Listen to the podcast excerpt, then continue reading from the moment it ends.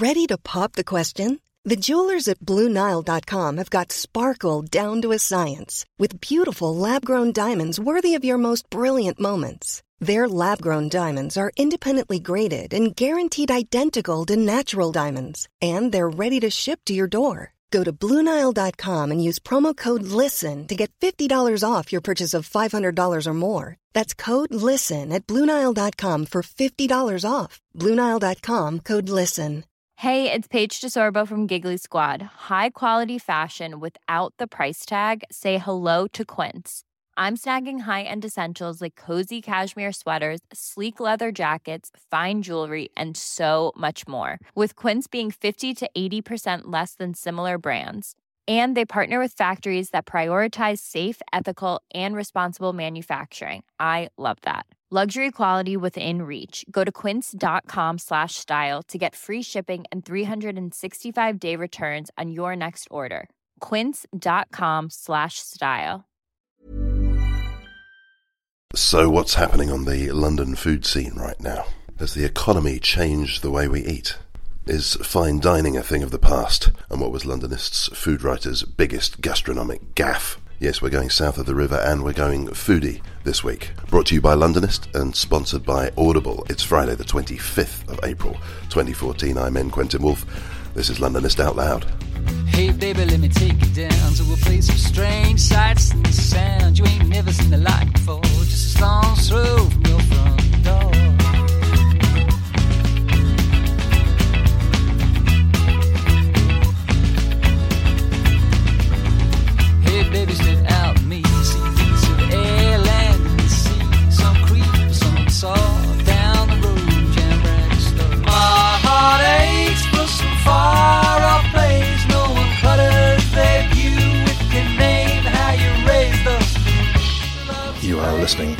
the sound of pakora.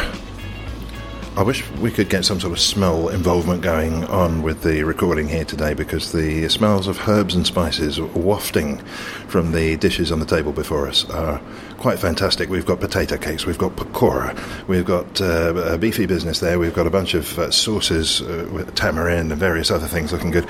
Uh, where are we? We're at Zumbura, which is a restaurant that I'm warming to quickly, and it's uh, near Clapham Common. It's in the old town area of Clapham. Around the table with me, Miriam Nice, who is a food writer, and uh, she's just brought out her book, Cooking Without a Kitchen. Sounds like a challenge we need to investigate further. Ben Norum, he's the Londonist food and drink editor, and he's going to deliver some information as to what's going on in London on the food scene.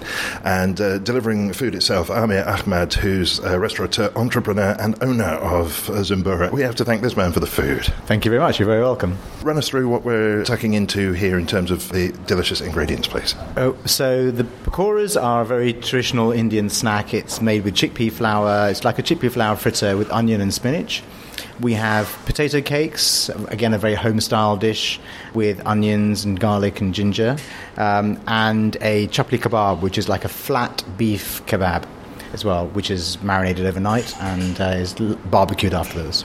Well, I wasn't at all sure what I was going to be. se- I mean, I'm grateful for anything at this time on a Friday afternoon, uh, I must say, but I was really not sure what kind of cuisine was going to be on offer here. I thought perhaps it was Indian cuisine, which I normally associate with big piles of rice and uh, big sloppy dishes of, of stuff. Uh, this looks very much neater and cleaner and fresher. Uh, yes, absolutely. I mean, Zumbura is about home style food. So we are doing very regional food from literally from the village that my parents came from. All family recipes researched for the last you know years of pulling them together, and a lot of Indian restaurants have a sort of mishmash of food from all different parts of India. Uh, and so it really never isn't the same as what Indian people actually eat at home.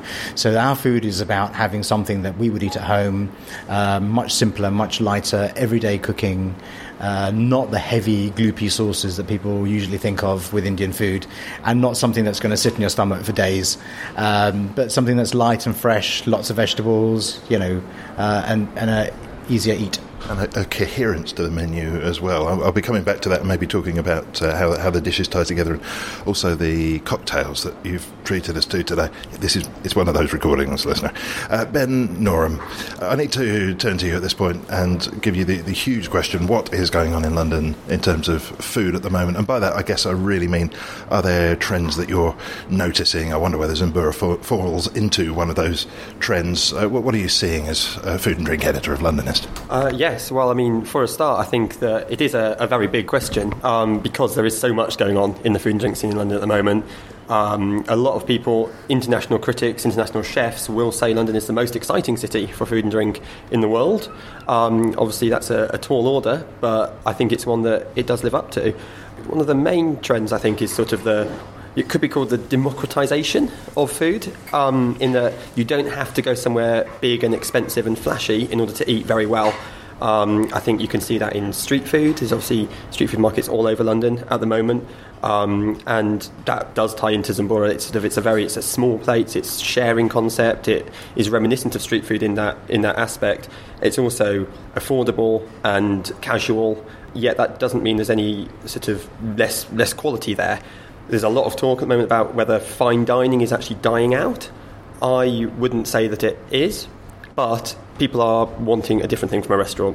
People like to eat out in London and they like to eat out twice a week, three times a week, four times a week, rather than saving up for just one special meal. I think it's interesting. You can look at even a big name like Gordon Ramsay, who very recently opened London House in Battersea. He's it's a much more affordable restaurant, more casual than many of his others. Um, so even somebody of his calibre isn't wanting to charge over the odds for food anymore there's a lot of stuff you're opening up already there, and the uh, the fine dining. You know, I, am not sure if I'm about to be terribly offensive to you, Miriam. the, the, fine dining sort of ethos is not what I connect with your uh, cooking without a kitchen idea, but I could be completely wrong about that, and I'm, I'm, interested as well how that ties together with Amir's uh, point of view because it is home cooking of uh, of a very different sort. Yeah, home cooking is definitely my favourite, obviously. but home cooking with hair dryers, etc. Yeah, occasionally when needs must. Yeah, yeah, but um, fine dining restaurants kind of scare me a little bit. So yeah, this kind of thing's much much more up my street. Yeah. Is it simply the level of pretension going on there? Um, a little bit, and just want you know worrying that um, I'll do something wrong, or yeah, just like put my glass in the wrong part of the table or something like that. Yeah, yeah. Okay, so it really is part of the duty of a restaurateur then to get the diner to feel a certain way. I mean, we know about the mood music and the ambiance, but maybe taking the edge off social anxiety as well. Ben, you're talking about uh, dining being a very uh, social thing.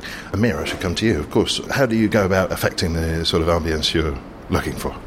Um, the, uh, for me, the the way that we were tr- uh, treating our food, it's all about sharing. It's about informality. It's about things coming when they come. There's no particular order. There's no um, huge etiquettes that we have to follow. In fact, to be honest, one of the things that we wanted to do because we wanted to make it a very authentic home-style Indian place. We were originally thinking of having no cutlery whatsoever because people in India eat with their fingers. That's how we eat. We eat sharing plates, plates, big families.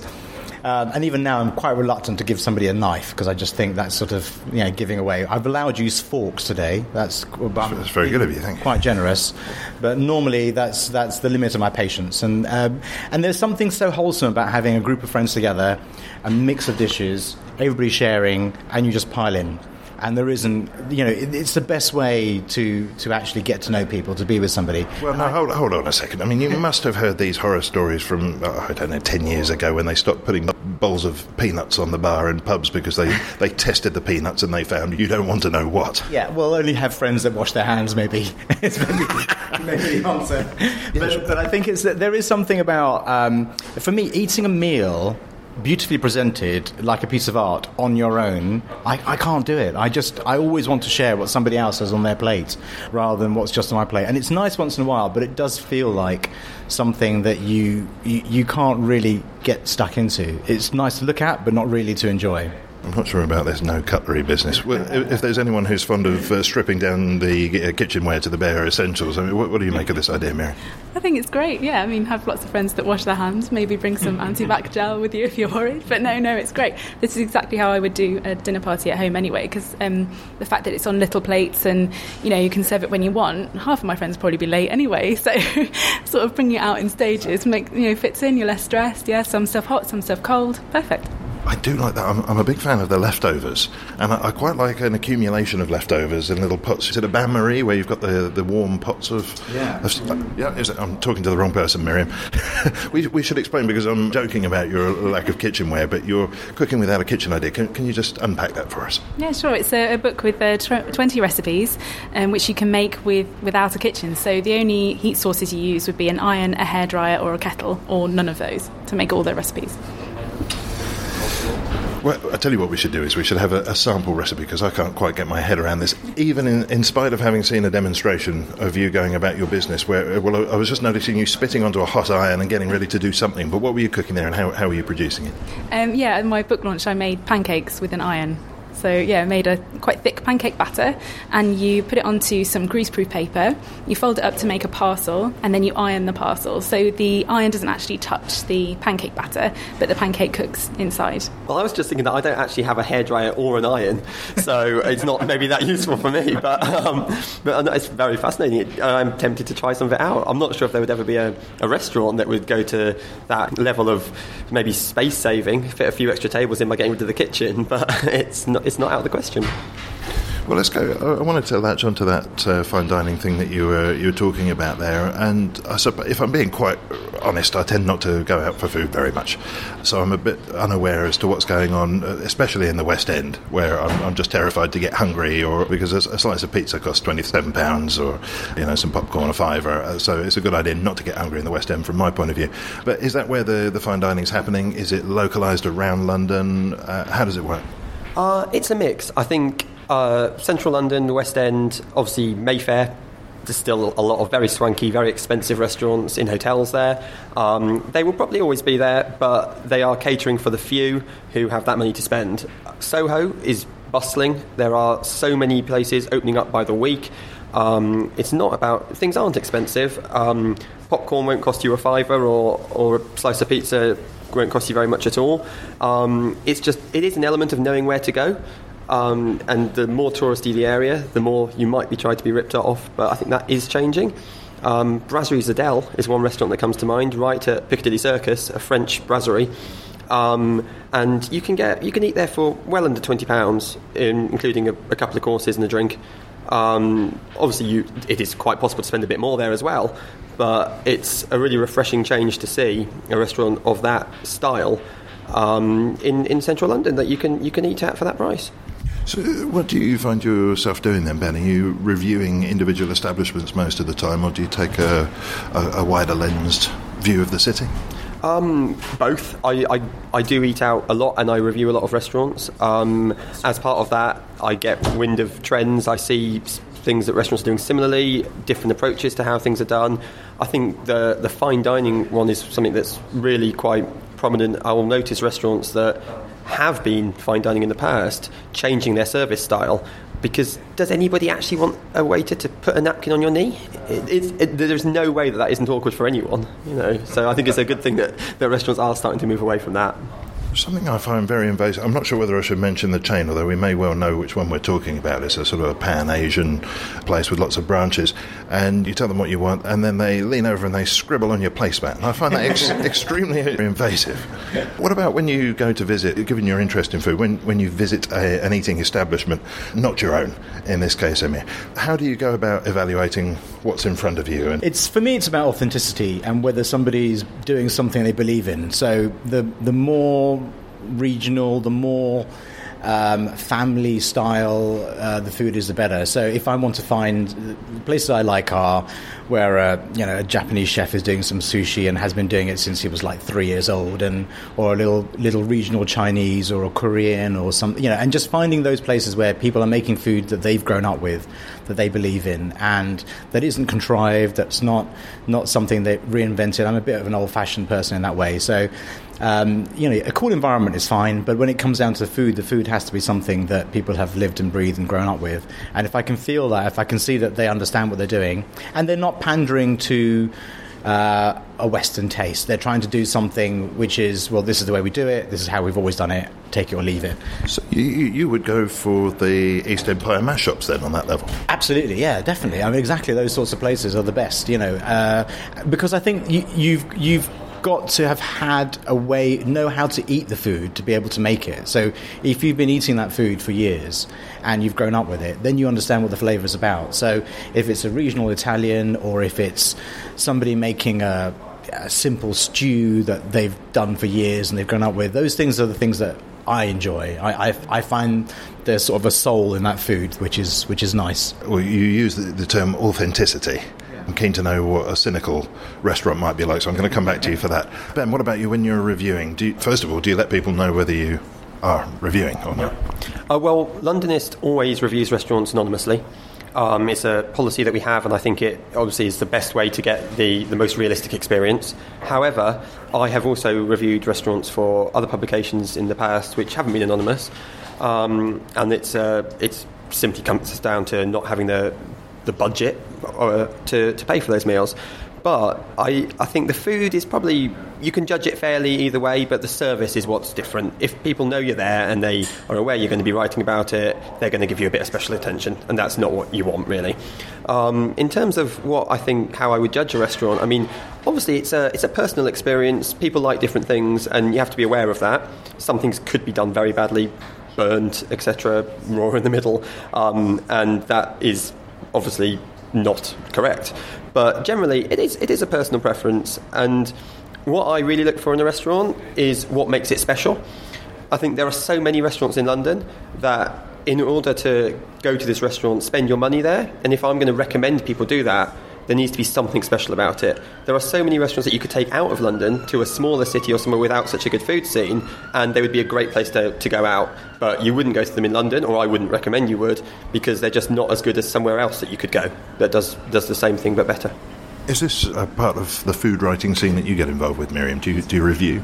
Occasionally, but it's not the main the main thing. Mostly, I just write my own recipes. Um, so when I go out for dinner, it's a bit of a break for me. So I quite like restaurants where either there's a, quite a small menu, so I don't really have to make that much of a decision, or I can ask for a recommendation and they can tell me what to have because I eat pretty much anything. So I want to know that they eat the food and that they enjoy the food. Uh, and yeah, I don't want to make a decision. Do you find yourself in that place where you've been, you've sort of been immersed, not literally, well, maybe who knows, immersed in food all day? If you just don't want to be uh, thinking about food, and maybe you don't want to be thinking about healthy food, or maybe you don't want to be thinking about. I know um, a, a lot of people have unhealthy habits who are often involved in uh, sort of uh, health things, for instance. Do you just pick out on stuff that you uh, you know isn't particularly well put together just for the sake of not thinking about it? oh, quite possibly. I had a big pot of marmalade boil over the other day and had fish and chips for dinner. So yeah, yeah, that does happen. A woman who makes her own marmalade, I'm impressed. I feel we should declare our interests here today because you've mentioned Ben about uh, not getting special service. We should declare that Amir has uh, has, has laid on this feast. Um, uh, Frank, No, no, I had no idea that you who you were, and I, I would always come and sit with everybody at their table. Oh, this is the standard. Yes, I, I, uh, I insist on sitting at people's tables and dinner with them. That's the only way that you can really get to know your guests. Yeah. Uh, well, uh, now you're going to have a flock of people arriving and expecting that. You know, uh, if I don't taste uh, something from these dishes, I'm going to be very unhappy. What would you recommend? um, I'm munching the kebab at the moment, which is absolutely delicious. Yeah. What, what flavours are you picking up? Ooh, to eat some more. Oh, what a chore! Well, maybe we need our reviewer here. I'm really enjoying this um, battered fish. Um, very different from obviously the most common battered fish of fish and chips, but really succulent. Nice. It's quite subtle spicing actually. I, I couldn't tell you exactly what was in it, which I think is probably the point because there's I imagine a lot of spices in there all working together, um, and really going well with the tamarind chutney as well. I'm thoroughly enjoying it. Very bright, bold flavours. I've just had a mouthful of potato cake there, and that's got a nice, slow, warm spice accumulating at the end. There's, there's got to be chili in there. Um, Yeah, we. I mean, some of our things are spiced at different levels, and so that's not. You know, that's probably slightly spicier than many of the other things, but nothing that we have is should be blow your head off. It should be all stuff that is, you know. Um, a nice, easy spice to take, a little bit of warmth, and that's about it. Because it's something that you eat at home every day, and you don't want to be um, downing gallons of milk afterwards. You know. ah, it's true about milk then. Yes, it is. Uh, or bread is better actually, but Bre- bread to reduce spice? Definitely, yeah. Bread to eat something rather than to have something liquid, it does, yeah. Oh, that's a useful one. Okay, I'm banking that. Uh, we only have forks, but I want us to stick the knife in. Um, n- negative reviews or uh, how to do food inauthentically. Um, disastrous experiences you've had on the London food scene, uh, possibly at the hands of uh, somebody else producing the stuff. Um, Well, I think I've been lucky enough not to have had too many absolutely atrocious meals. I think coming back to what I said before, I think the worst meals that I feel I've had are the ones where you are charged an absolute fortune and the food just doesn't cut the mustard. There is no reason why you would eat there. Um, I went to a restaurant which I won't name in Mayfair not too long ago. Um, it was a newly opened restaurant, um, and it sounded like, you know, from the, the way it was described, it was like, oh, this is something to, to check out. It's a bit different, authentic Italian cooking. Um, and it was just very, it was over the, over the top with ingredients like truffles and um, foie gras. And the, the idea was clearly, if we put enough of these ingredients on there, some mug will come and buy it. And it just wasn't enjoyable. It's not my style of restaurant in the slightest, that. Oh, I must say, the so- sorts of restaurants I've been to, you said that was an Italian. Yeah. And one of the best places I've ever been was an Italian, uh, where the dishes were so simple that they, they almost seemed insulting. I wondered what I walked into. It was sort of one piece of asparagus on a plate or a piece of cheese on a piece of bread. I thought, really? But it, the quality of the ingredients was exceptional, and, and each one you found yourself savouring. Um, I'm going to resist doing the sycophantic uh, comparison with the uh, food we're eating today, which is uh, similarly rich. But the, the quality of ingredients is surely of massive importance. I see you've got a strong concept for the, the piece here, but I suspect your cooking uh, extends beyond that, unless you, you're not really at home all the time with the hairdryer, right? No, no. like- Okay. I do use the kitchen most days. This is just for like emergencies if I'm stuck in a hotel room. But yeah, most of the time I'm in the kitchen. What's your angle into food? What are your sort of principles that you uh, work with, particularly perhaps if you're serving for other people? Yeah, uh, things that are relatively healthy, easy to prepare, um, and easy for the ingredients to be easy to get hold of. So don't try and put really obscure, you know, things that people can get from their corner shop. Really, I think that's important. I suppose actually that's one of the things I've been discovering is where, where you're based in London, you're going to have very different corner shops potentially. Particularly, I mean, I'm quite interested in dabbling in the odd curry here or there, and believe me, they don't come out particularly well. But in the East End, the number of corner shops selling um, well put together authentic spice packs and pre-mixed Indian spices that look like they've uh, come from India, I'm at a, an advantage there, even if I'm not a very good cook. I, I was wondering, can you get regional with London international cuisine? You absolutely can. I mean, there are so many pockets of different ethnic communities in London. Um, there's, I mean, you've got a, a few, a few different areas probably that have, have an Indian influence. Um, in the east, also out further west, closer towards Heathrow, um, you've also got a, a strong Turkish contingent in the Dalston area. So yeah, there, there are there are a lot of those, and I guess you still need to know what you're doing because the the only downside of that is those shops cater for those communities. They know how to use the ingredients, and a lot of the time they're not going to be able to explain to you how you should use it, or you're not going to be able to get a, a cheat sort of version. So they're they're good, but you have to know what you're doing. Well, yes, okay. So, what about the crossover between uh, cultural crossover? Is I guess what I'm talking about. I think a lot of I think a lot of people have approached um, regional foods or Indian. You know, say something like if you happen to live near a very good Indian supermarket, uh, a lot of my friends have just gone in and started experimenting and asking about vegetables that they happen to have there, or asking about what this certain spice does. And I think actually, if you go and ask and you just want to go and investigate and explore, um, there's worse things you can do than go into one, uh, into a very traditional ethnic supermarket and pick a few things and ask somebody at the at the till, what do I do with this? Um, and and give it a go, and you might find something new that you haven't tried before. Because unfortunately, a lot of those a lot of those things that you might find there, you won't get in uh, a restaurant. So we've got vegetables on our menu that aren't on any other menu in the UK in any Indian restaurant because it's a very regional specific vegetable.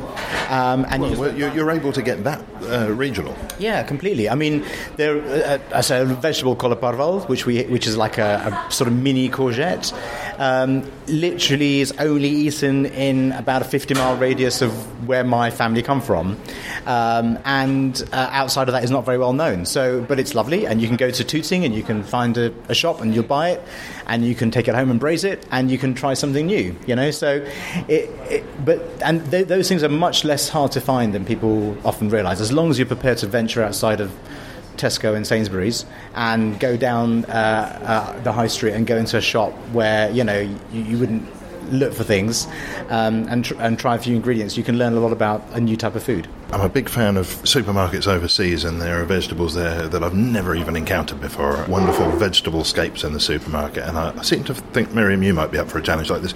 But just uh, pick the pick the one thing there that you've never seen before, and then take that home and figure out how you can turn that into uh, a delicious food. Yeah, I would. I, I might look it up because there's a couple of things that you can get a little bit poorly if you don't cook it quite correctly. But yeah, yeah, definitely ask and, and look it up and have a go. Really important. I wonder if there isn't a market for a cookbook on that sort of subject, actually, because we all know how to boil a potato. I signed up for Abel and Cole. Abel and Cole deliver small boxes of vegetables to you, and they always throw in something interesting, and you get like brown sticks, and you don't know what they are, or you get a, a bulbous thing. So I think I don't know. It, it seems like knowledge is quite an important step forward. You are, you are surely the person to be imparting that sort of uh, knowledge, aren't you? yeah, give it a go. I mean, a lot of those veg box companies often put in a card, and you know, this time you're getting this, and this is the, a couple of things that you can do with it. So that's always nice. Oh, I just didn't read the instructions. Did you put that in the recycling straight away? Yeah, probably. Almost certainly. Um, what about uh, because that seems like the USP to me for any, uh, or particularly, for example, the Indian restaurants uh, from the, these different regions, but it's not something that's marketed. It's not something that's communicated. I think that individualism, and probably just because I think, unless I'm misreading the situation completely, a lot of people just think going for an Indian and it's all going to be the same thing every time. Is, is that uh, ignorance on the part of the consumer, or is that the, the restaurants individually failing to communicate what makes their particular food special, or how, how do you see that? It's both. I think. I think I am very um, disheartened with the Indian food scene in the UK, mainly because it's just a mishmash of anglicised food that is just not what we eat at home, and it's not what people in India eat. So India is a huge country with very regional foods, completely different cuisines from different places. Um, and what happens when when Indian rest- when chefs come over here is they just make something very anglicised and, and made up, and a lot of invented dishes which are completely not even Indian. Um, and they'll take shortcuts. So they'll say, you know, nobody will know what this herb is, what this spice is, or um, so why why bother? So there are, you know, as I said, there's three or four vegetables in our menu that are not on any other Indian restaurant menu that I know of. And they're not because they're not eaten at home. People eat them at home all the time. They just don't think that Westerners would like it. So if I go to Indian restaurants and if I walk in and say, What can I have to eat? I quite often get told there's nothing for me to eat. Uh, because they say you won't like this food, and they're a bit terrified when I walk in. You know, what are you going to eat? Oh my God, you can't have any of this. It's all for white people, is what they'll say. so, you know, it's not for you. So, so here, here, most Indian restaurants just are very cynical, unfortunately, and they just cut corners and they don't really believe in their own food and they don't eat their own food. So, hopefully, in the way that regional food, particularly for Chinese cuisine, is really booming, um, and regional things around Italian regional foods or French regional foods, you know, those. Hopefully, Indian regional food is a thing that will start to come up, and I really ha- want to see some of those restaurants do that. And there's a few, one or two, maybe for South Indian food that are pretty good, but around the whole of the north, it's just this uh, mishmash of food that people people do, which isn't which isn't authentic and isn't uh, isn't something that they believe in. It's just something that they've produced rather cynically to sell to a mass market crowd. Well, I think we can see the positive principles that are underpinning your approach to, to your food that you're serving here at Zumbura uh, on Clapham Common. Uh, Amir, I know you've got to get away because it's, it's Friday night and, uh, and service is uh, gradually getting underway. Uh, thank you for joining us and, and thank you very much, of course, for the food, but also thank you for hosting us today. no problem at all. It's been wonderful to be here. Thank you. And we're going to speak to uh, somebody else who's uh, supporting us. This is our sponsor. Londonist Out Loud is sponsored by Audible. To claim your free audiobook from a range of 60,000 titles, try the Audible service on 30-day free trial. Audiobooks can be saved as MP3s and played on your compatible phone, tablet, or desktop, or burned to CD, and they're yours to keep. For your free audiobook, go to www.audible.co.uk slash Londonist and click through. We are at Zumbura. In Clapham Common. And with me are the food writer Miriam Nice and Londonist food and drink editor Ben Norum. Amir Ahmad has uh, left us with a, a, large pile of food, which is just how we like things to be. Uh, what are you making of the fare here, Miriam? Yeah, I like him. I think we could be friends. He's just given us a big table full of food. This is fantastic. it's delicious.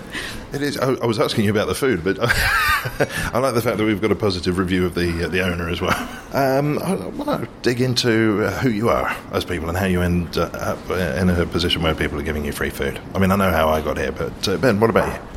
Um, well, I, I write about food and drink. I've written for several publications, mainly London based, and managed to build up a bit of a knowledge of the London food and drink scene along the way. Um, and now edit the food and drink section for Londonist. Um, so, so how, did, how did that come about then? Was it a drive towards food or, or towards writing, or did you fall into it, or what happened? It was, I've always been really interested in food, so it started from the food side of things. I studied journalism at university, wasn't sure exactly what I wanted to do. I probably saw food as more of a, a hobby rather than a career. Um, and then when I needed to decide what to do, I thought, sounds probably a bit bit more interesting to write about food than go to a war zone or something. So I I started getting into it, and now I wouldn't look back. I, it's um, it's what I want to do, and it's it's it's everything. It's my, my spare time and my and my career really. How about you, Mary? Um, yeah, well, my first job when I was about 17 was in a, a French cafe and restaurant in Nottingham. And uh, the owner had written a book, and um, I thought that was really interesting. And as I got more experience in food and more interested in it, I started writing. A, um, I wrote a little article which they put in the Evening Post in Nottingham back then, and then I started a blog. I didn't really think much of it until somebody said, "Oh, you stopped writing your blog. Can you write it again?" Which is really, really sweet. You, you were blogging about food at this yeah, point. Yeah, yeah. Um, and then uh, yeah, I moved to London and. Uh, carried on with the blog, write for some other publications every now and again, and then got my first book published um, last year. That sounds so uh, fluid and, and, easy that it almost sounds as though you, you didn't realise it was happening. a little bit. I mean, it was always uh, similar to I suppose it was it was sort of in the background. It was a bit of a hobby, really. Um, but then when I was doing my degree, I did uh, graphic design with illustration. My final project started to be- become like if I were to do a cookbook, it would look like this, and it just sort of crept into sort of almost everything I was doing, and yeah, took took centre stage a bit. Yeah. We should say the very clever binding going on in the uh, book here is a tea towel, I think, isn't it? It unfolds and becomes itself a utility. I've never noticed that actually until now. That's a certain irony, isn't it? That you're talking about cooking without kitchen equipment and you're sort of smuggling some kitchen equipment in. yeah, a little bit. I mean, there are a few little bits that you would take with you. There's a kit list, so you might take a little grater and a little whisk. So there's there's a few little things that you could put in a wash bag that you take with you, make your own little kitchen. I'm very tempted to try some of this out, but like you, Ben, I don't have a. Uh, it's ironic for two men with so much hair um, that we don't have a hairdryer between us. that is quite ironic, yeah. And clearly, our shirts could probably be, be less less creased as well, but. Yeah. yes, fair point. Um, there's there's something that that worries me about the um, well, I, don't know that it necessarily overlaps completely with, with where you are, but I'll, I'll back it up a little bit and say one of the programs that I find myself really uncomfortable with is that one where uh, they get a bunch of chefs on to cook uh, uh, courses for a thing and then they present it to three food reviewers or food critics. I think one of them might be a, a chef herself and they they're presented these three people with uh, episode upon episode with the most fantastic, um, brilliantly put together dishes and experimental food and so forth, and they sort of poke it with a fork a little bit and then turn their noses up at it and prod it around the plate, and it's given me a bit of a jaundiced view of people who uh, look at food for a living and pe- people who are not themselves producing the food. And I wonder if there's that element that you might be conscious of in maybe in the circles that you find yourself mixing in, or, or maybe that's a, you, you have to keep yourself in check in re- some respect. I don't know if those do those issues surface for you at all.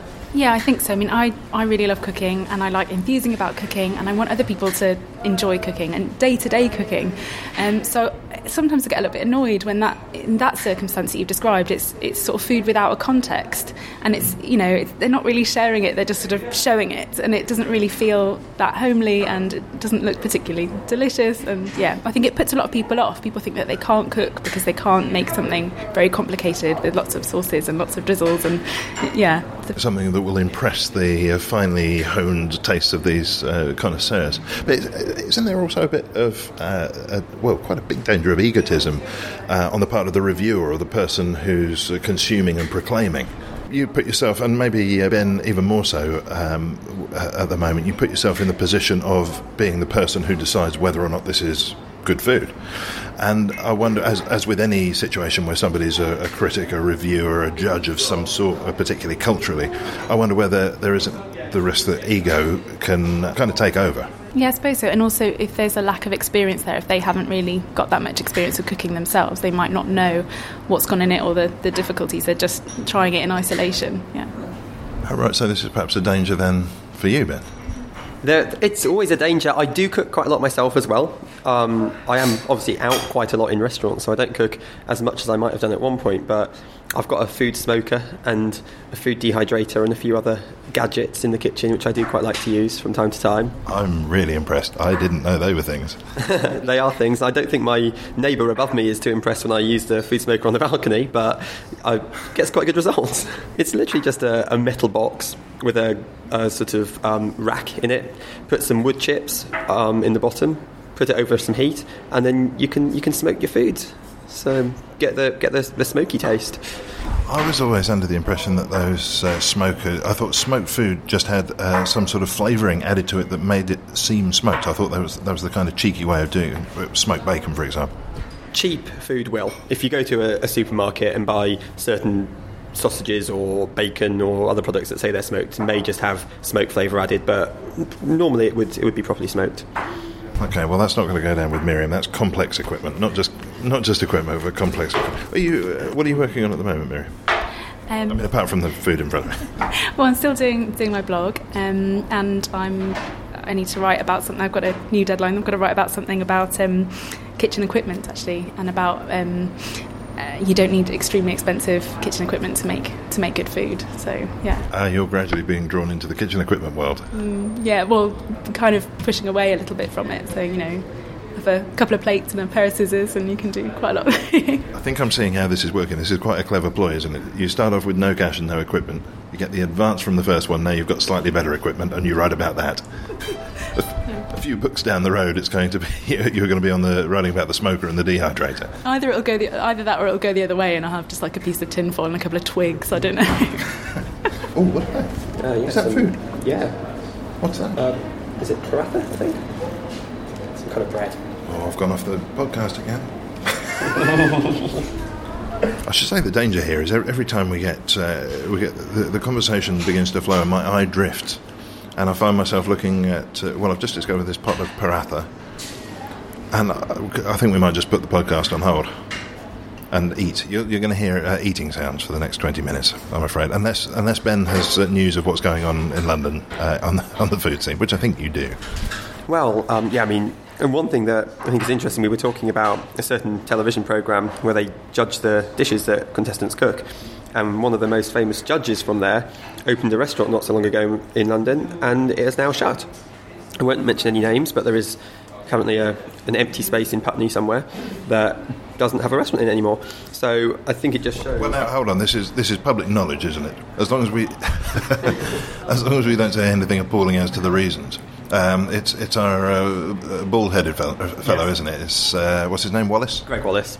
Yeah, it's Gregg Wallace, and his restaurant, um, Wallace and Co, shut because it just didn't get enough customers through the door. I heard somewhere along the line that he's not actually a chef, so I've got that completely wrong, haven't I? Is it is it the other chap who's not a chef? The, no, the other the other chap, John Torode, is a chef. Gregg Wallace, I guess, isn't a chef. He is a greengrocer, um, but he has opened a restaurant, so he is, or he was at least a restaurateur. But but he opened that restaurant off the back of MasterChef. Well, okay. So what I what I'm wondering there then is, does it necessarily follow just because you happen to be good at food that you've got the knack for running a business? And it's a it's a dangerous business as well, isn't it? You open up a, a restaurant, there's a very high chance of it closing down. I think it's very complicated, and also uh, there's a whole nother skill of like getting simply just getting things ready for a lot of people at different times. It's you know it's very complicated. You can't just if you're good at making dinner, it doesn't mean you're going to be good at making sure that the ingredients are fresh all the time and making sure that you've got the right stuff and yeah the right atmosphere. Yeah, actually, there's a, a bunch of skills there. So, lo- sort of logistics, and uh, I guess the, I guess the PR side is really important as well because a restaurant seems to live or die by the sort of buzz around it. Yeah, and using social media effectively and getting the right people, the right people in, and making sure it's full all the time. It's just a huge amount of skill set that you, you'd need. I heard, and I heard this from a, a maitre d', a lovely Italian maitre d' I worked with a, a, a long, long time ago, who knew everything about the, the food business. It seemed, and he said that the the standard thing uh, was to open your restaurant, declare the opening date, and then uh, tell everybody that it was booked up, and not actually serve anybody on the first couple of days, but tell everybody that it was completely overbooked and there are no places. And he said that's a guaranteed way to make sure your restaurant uh, does well in the in the first weeks and months after. I'm not, I'm not sure whether that's true or not. I think there is an element of truth in that. And going a step further, you've now got a lot of places opening up where you can't even make reservations and people queue out the door. Um, it's very fashionable for restaurants to be small. There are a few places that I've been to where I've, I've been a bit perplexed as to why there is a queue out the door when there's space in that restaurant for a bar area. That I'm sure somebody has clocked on, they could be making a lot of money from drinks while people are waiting for a table. But maybe that just isn't as good PR as having a queue of people down the street. Does that obtain everywhere? I sort of struggle to imagine certain places, and I'm, I guess I'm thinking of like St James or somewhere like that. I can't really imagine them putting up with queuing up outside the door. No, I think you're right. It is a it's a certain style of, of eating, and it's probably more your your Soho areas or your East End areas. But I mean, one of the meat liquor was one of the the places with the biggest queue. Can I, can I, I just need to check whether we can broadcast that. Just a moment. Yep. Okay, it's fine. so it's so it can it can happen anywhere. I think that's it's it's trendy. Have you tried out any of these pop-up places? Uh, we, oh my goodness me! I think it would have been three or four years ago. We had somebody from Disappearing Dining Club, who was uh, fantastic, and we I've, I've, since sampled his uh, his event there, and he puts on. I don't know if he's still doing it, but he puts on um, events in the strangest of places, and the, the, restaurant and the bar will appear for one night only or two nights only, and the, everything's of the highest quality. Um, so he had that going on as a, a sort of a pop-up food thing, and, and, that seemed to be gaining some momentum as a form. You seem to me to be the exact sort of person who would be responsible for uh, creating a pop-up dining environment. If I could, I would. Yeah, definitely. I mean, it's it's difficult, and there are a lot of places who have found out that there are a lot of keen foodies out there who would quite like to, you know, put a restaurant together. And um, there are bars that I think would charge you and uh, would take a lot of the profit or would, would charge you to do so, which I think is a bit, you know, fair enough. I think if there's demand there, fair enough. But it does make it difficult for you to just have a go. Yeah. Yeah. Well, and I, I suppose regulation and uh, the various food hygiene, which we're grateful for, for, having, surely, the, the food hygiene laws and so forth. Um, but doesn't that rub your ethos, certainly from the, the, the, most recent book, up the wrong way, really? Because what you're looking at is a kind of a lo fi, down home kind of way of looking at food. And that's not really, as soon as you, you take one step into the professional side of cooking, that's you can't really do it that way, can you? Well, I do. I mean, I do have like food hygiene um, training and stuff because I also do some private catering, so I can go into people's homes and I'll cook dinner for them um, uh, with my my business partner. Um, so that that's quite nice. People quite like a kind of pop up in their own home. But that's yeah, that's a bit of a trend. Mm. Yeah. Have you ever implemented any of the techniques here in other people's home? No, in other people's hotels I have. Yeah, yeah. So I've been into a hotel and uh, yeah, cooked cooked a dinner party for some actor friends. Yeah. Oh, okay. You saved it at the end there. I was getting the idea that you were doing hotel visits but cooking, honestly. well, what is that? What is like knocking on people's hotel room doors? Would you like some dinner? No, I don't do that. I don't do that. Do you like a pancake? It's four in the morning. I was just thinking with pop ups, um, something that I've noticed a lot recently is how they've evolved as well, in that they, they were something pop ups, an individual would put them on, they were often in, in Hackney or um, in sort of quite far out parts of parts of London where there was a bit of space and people could, could find somewhere cheap. People would come along, have a have a dinner for fifteen pounds, bring their own wine. More recently, there's been um, Roganic was quite a, a famous pop up in um, in London, uh, led by Simon Rogan, who's a Michelin-starred chef from the Lake District, and that was a two-year pop-up for a start, which I'm not sure at what point that becomes a pop-up anymore. Um, it ceases to be a pop-up and just becomes un- untidy. Well, exactly, yeah, um, and and it was also extremely expensive. I can't remember off the top of my head how much it was, but I think you'd struggle to get out of there without spending over hundred pounds. Um, we've got Pied New open at the moment, closing closing fairly soon um, in Marylebone. That is is a similar concept. So it's almost like professional restaurateurs have jumped on the bandwagon of the pop up, which I'm not sure if I like that or not really. Um, in some respects, it does offer uh, a lot of really unique experiences, but does it take away a bit of the soul of what a pop up should be? I think it maybe does. Well, thinking of the, the soul of things, I suppose the obvious antithesis to a, a place with soul and that sense of impermanence is the chain, and particularly the really big ones. Is it possible to love a food chain? Yeah, I think it is. Yeah, and I think you know what you're going to get, and there's that consistency there. And if there's certain standards of like service, then then yeah, I think it's okay. Yeah. Which would you single out? I mean, there, I, I guess there's got to be a spectrum here, hasn't there? I quite, I quite like. I know you don't like the scribbling on your menu, but I quite like some of the things at Wagamama's. Yeah, that, that's okay if you don't want to think about it, and you know that everyone's got like a favourite dish that they do always have. Like, yeah, so Yeah, in all honesty, I, I know exactly what I'm having a number 56 every single time I go in there. There's no variation whatsoever. What about you, Ben? I don't really frequent any of the big chains. That's not because I have a, a big dislike of them, but when there are so many places to try in London, they're not at the top of my list by any means. There are a lot of smaller chains emerging in London, though, and growing by the day. Um, the likes of Wahaca, the Mexican restaurant chain, um, or several of the sort of um, higher end burger chains, which are really doing well, very popular. You've got um, Hawksmoor, you know, I think few people would put it in the same category as Pizza Express, but it is now quite a, a sizable chain. And so, obviously, the, the diners of London aren't, aren't adverse to, to a chain, really. What's the point of a gourmet burger? Oh, that's a controversial one. I think I'm not won over by burgers in the way that quite a lot of people are. I think I've got burger fatigue. There's a few too many of them about at the moment. But I, I, I, I guess it comes down to comfort food in a way.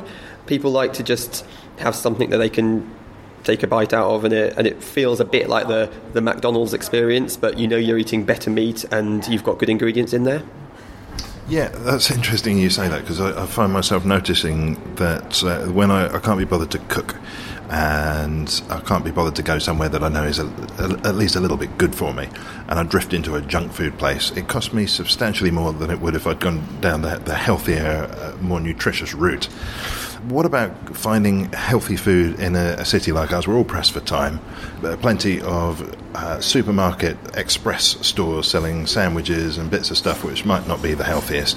Um, if you want to get some good ingredients, we were talking earlier about quality ingredients. Uh, in London, where are the places to go? I would say, um, I would say, if you want to get good ingredients and not pay a fortune for them, go to a market. And I'm a big fan of farmers markets where you can get really gourmet stuff. Oh, well, you've, you've just made a big distinction there, haven't you? Because on, on the one, a lot of people will have the image of. Um, well, actually, no. There, there's a there's a third. I was going to say that you'll have the, your standard markets um, where people have, have got their food from for, for uh, centuries, and then the farmers markets, which is a sort of a cut above and slightly more refined product. But there's there's the uh, the third option, isn't there? Which is the off license with the trays of veg uh, sticking out into the road with all the traffic fumes uh, enveloping them. Yeah, absolutely. And I, w- I would be talking in this instance about going to one of uh, either the, the first or the last option you, meant, you mentioned there. I think farmers markets are great for certain things cheese, meats, anything that you, you want to pay a, a bit more for to get a, a better product. But in honesty, I think they're a lot of the time a bit of a rip off for your veg and your fruit. I think go to a, a proper old traditional London market, they're friendly, they're cheap, you get a you can manhandle the fruit before you buy it to see if it's if it's how you want it. Um, and yeah, you'll, you'll pay so much less than you would in a supermarket. Manhandle the fruit. well, you know, you've got to check it's all right before you, you buy it. I think I've just gone off buying any fruit that you, from a market that you've previously visited. Um, yeah, well, near near where I live, um, I live sort of Lon- London Fields area. There's loads and loads of like the grocers that you're talking about, um, where they're sort of out on the streets, and I don't mind that actually. I kind of live off a lot of that. You know, they have um, two big bunches of like spinach for one pound fifty, a jar of tahini paste, and that's like pretty much most of a meal, like right there for me. It's great. They do seem to. Ha- I must say, I, I mean, I, I agree with you. I, I shop at those places as well. Uh, I'm just uh, extraordinarily neurotic, and uh, you look at the prices of those things, and you, for example, if you want a pepper, then there'll be a lovely grape uh, as, as big as uh, as big as your fist, at least as big as your fist, huge grape. I've got big fists, and then you go into the supermarket, and there's these tiny little things, very very tight, clearly picked too right, cellophaned up, and three times the price. And I, I can't I quite understand why everybody's getting their food there. The only thing that I would say in favour of the supermarkets is that what they do offer is convenience. And I think for all the great food shops and great food markets in London, not that many of them yet are catering for people who, who work uh, during the day and can't get out. And by the time they're home, everything is shut apart from the supermarket. So it's all very well to, to knock the supermarket, and I've done it myself at times, but at the end of the day, if it's all that's there, you're going to have to use it. What would you like to see uh, then in terms of uh, cooking, food preparation, maybe eating? What's what, what's missing from the food scene as far as you can see? Um, and whether that's on the level of finding ingredients or, or something else altogether. I think London could do with, with more late night shops. That if you know a great butcher shop, a fishmonger's, um, a really nice little deli. Why aren't some of them open late? I mean, probably I, I, wouldn't know the percentage, but I imagine a very high percentage of Londoners work nine to five or something similar and can't get into these shops during the day. So even if they staggered their opening hours and opened later and stayed open a bit later, I think that would be really helpful for a lot of people. Right, and, and, and that uh, really pulls into the whole question of why London isn't. we, we treat it as though it's a little country town, don't we, in terms of our opening hours? As, as a, I've never quite understood why we're not a 24 hour city, but we seem determined not to be. Yeah. And I think also something that Amir said, going into shops and asking, what's this for? What do I do with that? And if, if more people were ready to answer your question, I think that would be good. A lot of people are, if you do ask, but you know, there's some people like, oh, I don't know. Like, if, if people are a bit more open to encouraging other people to try stuff and cook what they cook, I think that'd be great. You're possibly the most positive minded person I've ever met. oh, thank you. I, I, imagine you must be haunted by some demon or something that, uh, that we're not quite perceiving. no. From, from where comes this positivity? To you? I'm from the East Midlands and I'm not ah. out me yet. we need to be drinking the East Midlands water, I would say. In terms of London not being very 24 hours, I think it's a bit rubbish how early things shut in London, whether that's trying to get a, a drink after 11 o'clock on a Tuesday night or whether it's trying to get some decent food. Um, there has there have been a few 24 hour restaurants open recently. Um, Duck and Waffle in the Heron Tower near Liverpool Street being one in particular. You're the second person who's mentioned the Duck and Waffle to me. What's going on up there? Well, it's um, it's two restaurants. There's Sushi Samba and there's Duck and Waffle. Duck and Waffle is is an all day eating concept, maybe slightly American leaning, but but quite eclectic food and fantastic views. You're right next to the Gherkin, but you're higher than it. So it's a it's a lovely place to eat. It's quite affordable, not cheap, but it is affordable. Um, and that apparently is doing very well, and they're regularly turning over about 60 or more covers during the hours of two and five, which I don't know who these people are, but I'm quite happy to be one of them from time to time. Uh, it'll be interesting to see how the 24 hour tube affects restaurant openings and if councils are more willing to grant 24 hour licences and if restaurateurs think it's more worth their while being open late, but I don't know.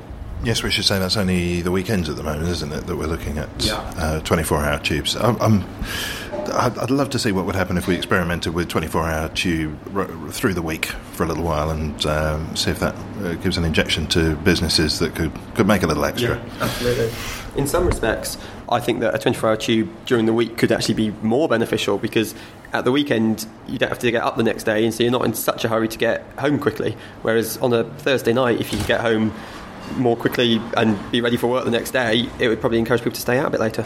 I suppose the danger, uh, thinking about it though, 24 hour tube is going to privilege the big stores, isn't it? Because they'll be able to lay on extra stuff. If you're a, uh, exactly one of the sort of shops that you were talking about earlier, a butcher or a grocer or whatever, and, and they've only got uh, one or two people there, they're not going to be able to do 24 hours. Yeah, no, that's that's very true. I think it's it's a difficult thing for a small business to to keep staffing levels up, and I guess ultimately, if they are open longer and have more staff, then the prices might have to go up, and then will people shop there anyway because it might price people out.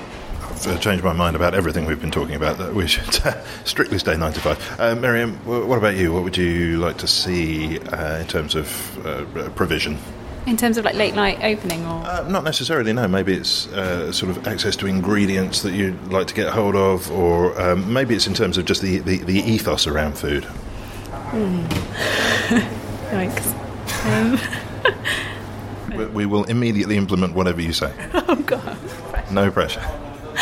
Um.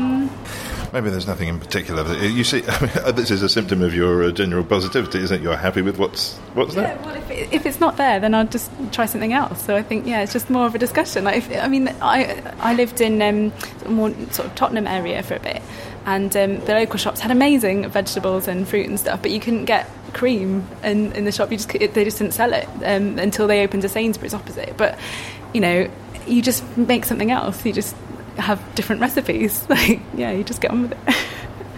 Why aren't you working in conflict resolution? and, and your name is nice. This is. Uh, we should finish on a positive note because uh, I, I, think that that's the only way we could. really, isn't it?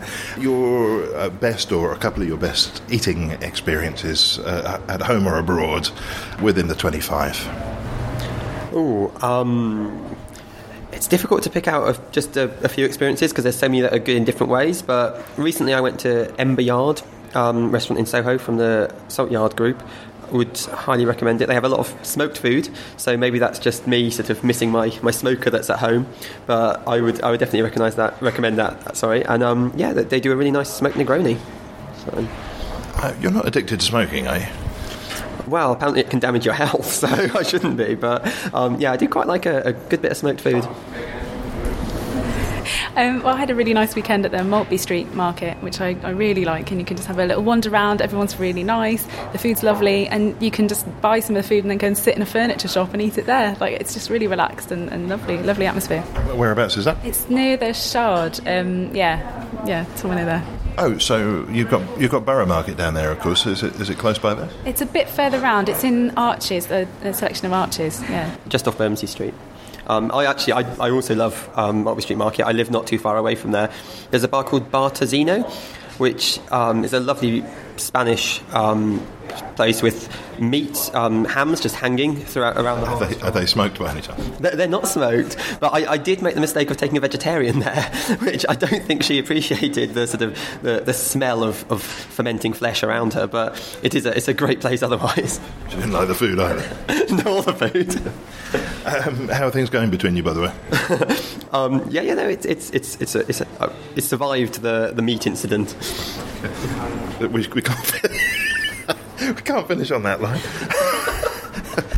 we should come to a conclusion, not least because we've uh, a few Pakora still to go there, and I'm really hoping to get hold of one of those before either of you two have uh, finished giving your uh, website details and uh, an idea of where people can find out more about you. And uh, Miriam, are you still blogging? Yeah, still blogging at miriamnice.com forward slash blog. That's where you'll find my latest ramblings. Yeah. And the book, of course, is published by Pedestrian Publishing. How do we get hold of a copy of this? Because it's not your standard, not your standard publication, is it? No, it isn't. It's a very limited um, run because each of the copies is handmade. Um, you can go into most bookshops and ask for it, um, or you can go to the Pedestrian Publishing website and, and order it directly from them. And Ben? Well, uh, keep an eye on Londonist, obviously, um, and all the food and drink content there, and that's that's where you'll you'll see a lot of my writing. Um, you can follow me on Twitter as well at Ben Norum, and I'll just be talking about food mainly, sometimes offensive, hopefully not too much. well, you're going to be offensive. On Twitter, I have been known to be a bit of a, a, a, grumbler, should I say.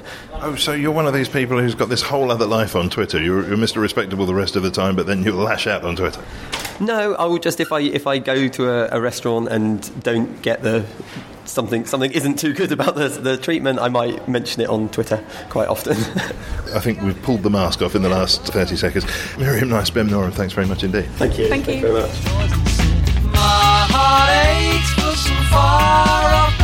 And that's all for this week. My thanks for this week to Miriam Nice, Ben Norum, and Amir Ahmed. Thank you too to our hosts at Zumbura, the website there, www.zumbura.com.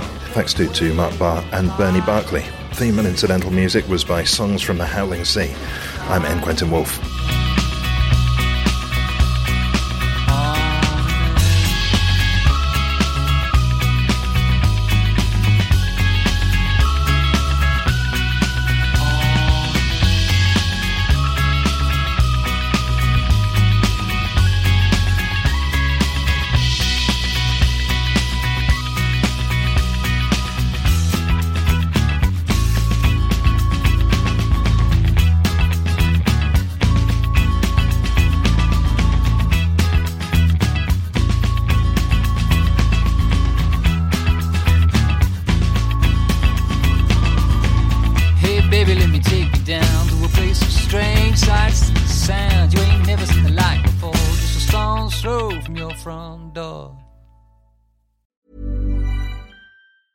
Planning for your next trip?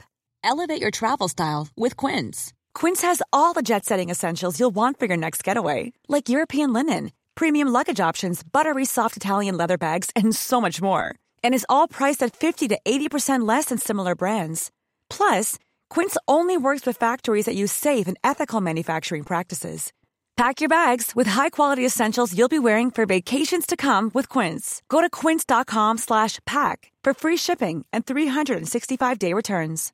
Imagine the softest sheets you've ever felt. Now imagine them getting even softer over time. That's what you'll feel with Boll and Branch's organic cotton sheets. In a recent customer survey, 96% replied that Boll and Branch sheets get softer with every wash. Start getting your best night's sleep in these sheets that get softer and softer for years to come. Try their sheets with a 30-night guarantee. Plus, get 15% off your first order at bollandbranch.com. Code BUTTERY. Exclusions apply. See site for details.